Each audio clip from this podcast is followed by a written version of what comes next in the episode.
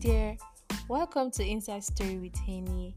I'm your host Osadela Osaheni, or just simply Henny. And this podcast is a place where I share tips and insights for personal development to help you increase your productivity and just be better version of yourself generally. From my experiences, opinions, and findings, so feel free to check my previous episodes. So, of recent in my country, Nigeria, there's been a conversation about toxic workplaces and um, horrible bosses. The commonest result of working in a very toxic place or having you know horrible bosses is dealing with burnout constantly having burnout so um from the topic you already know i'll be talking about how we can deal with burnout but before i go ahead you know into today's topic proper i just wanted to give us a little background story from my own experience So, some time ago, I had this voluntary role with an organization, an international organization. So, I was working with them, but I wasn't being paid because I volunteered. It was a voluntary job. And um, a few weeks, you know, into the job, I started feeling constantly tired, constantly drained, and overwhelmed. I literally was feeling like I was not doing enough. Every time I felt like, you know, my services were not just good enough for them. And you know, as a volunteer, as a volunteer with an organization, you don't get paid. The least they can give you is some sort of positive feedback and you know, emotional reward to just let you know that they appreciate what you do, the work you do. But it was not coming. There was no form of um, positive reinforcement and I was just really exhausted. It literally was affecting my mental and physical health. It was affecting almost everything I was doing. I was just so drained. My positivity went couldn't even like work on other aspects of my life and other things you know that I do.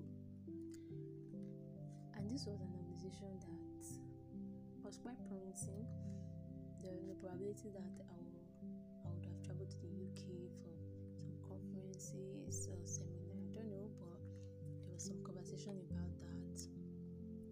But I had to quit the job and told them that I couldn't do it anymore for the sake of job. So that was like the first time I ever experienced burnout. That was when I knew what burnout was. I knew that this state I'm in right now this state of emotional, physical stress, and you know, reduced productivity is as a result of this job. I was working extra hours. We had you know an agreed working um, agreed working hour, but I was doing way more than the agreed working hours, and it was like just not even enough. Had to quit the job. So, in your case, you may not have to quit your job. You may not have the option or luxury of you know leaving a paying job you know. But there are some things you could do some things you could try to um, enforce and put in place that will personally help you deal with burnout. But first of all what is burnout so it's a very common you know phenomenon that is characterized by the um, workplace stress or work related stress, it results in a state of physical, even emotional, you know, exhaustion, and also involves a sense of reduced accomplishment and loss of personal identity. It makes you feel less efficient.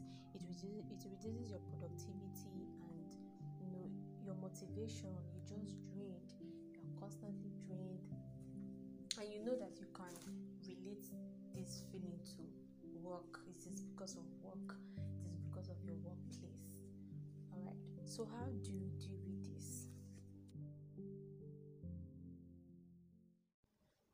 the first step is design your week ahead designing your week ahead gives you the sense of control over your activities throughout that week it makes you know you feel less stressed because you have like a plan a schedule of things you want to do or you're going to do throughout the week. So you can plan your meetings you can even plan social engagements. Probably you'll be going out with your friends. You can plan a time plan a day for it.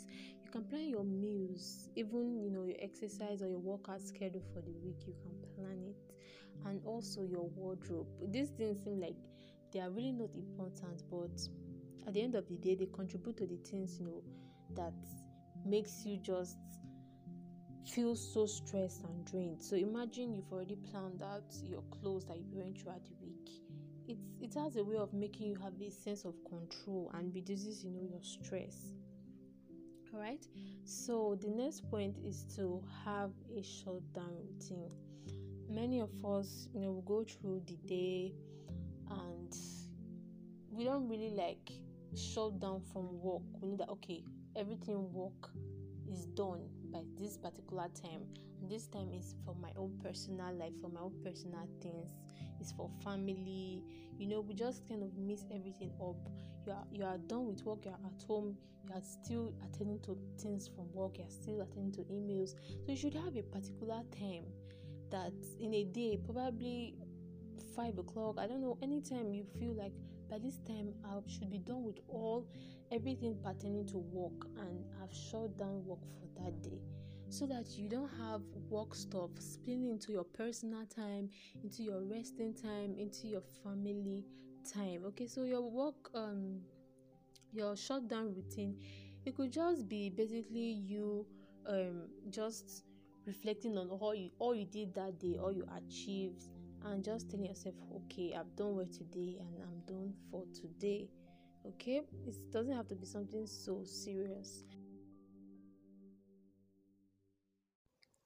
So tip number three is take breaks.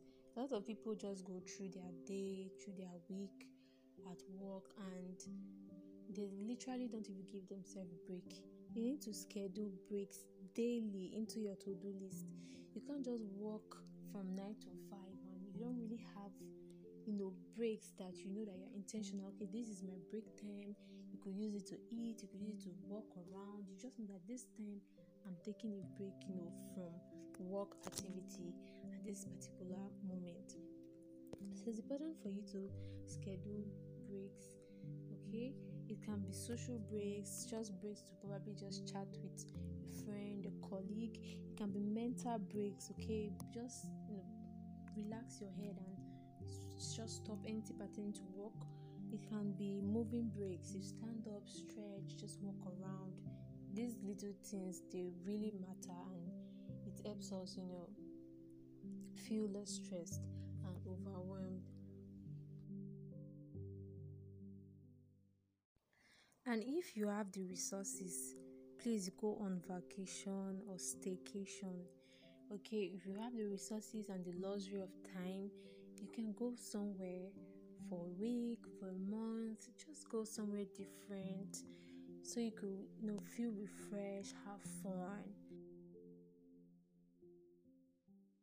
So tip number four is a very important one and many people don't like to hear it.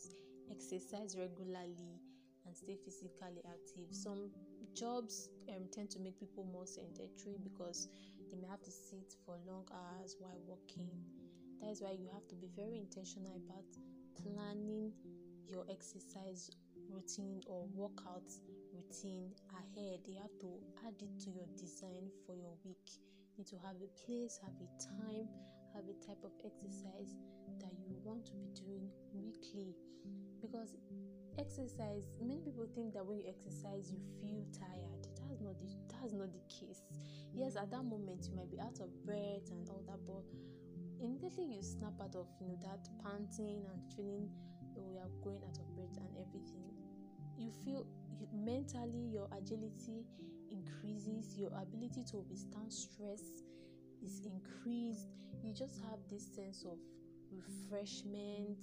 You feel light you feel revitalized exercising is very important you don't have to do too much you don't have to jog 10 kilometers just start little start with something jogging around the house doing aerobics, stretches, just something little and build up on it. And you see the effect it's going to have on your ability to withstand, withstand mental and physical stress. Tip number five is sleep more. It has been shown that sleep deprivation increases the occurrence of burnout. So, an adult is expected to sleep for an average of seven hours daily. So, you have to consciously put in efforts to sleep more and get better quality of sleep. The last point is talk to someone and have a support system. It's very important to have a friend or group of friends that you can easily share your challenges with, you can easily talk to, and are there to support you. Okay, so thank you for listening to today's episode. I hope these tips will help us reduce the occurrence of burnout. If this episode was interesting and you enjoyed it and you've gained one or two from it, please share with your friends. And I'd love to meet you on social media. I'd love to have your feedbacks and connect with you.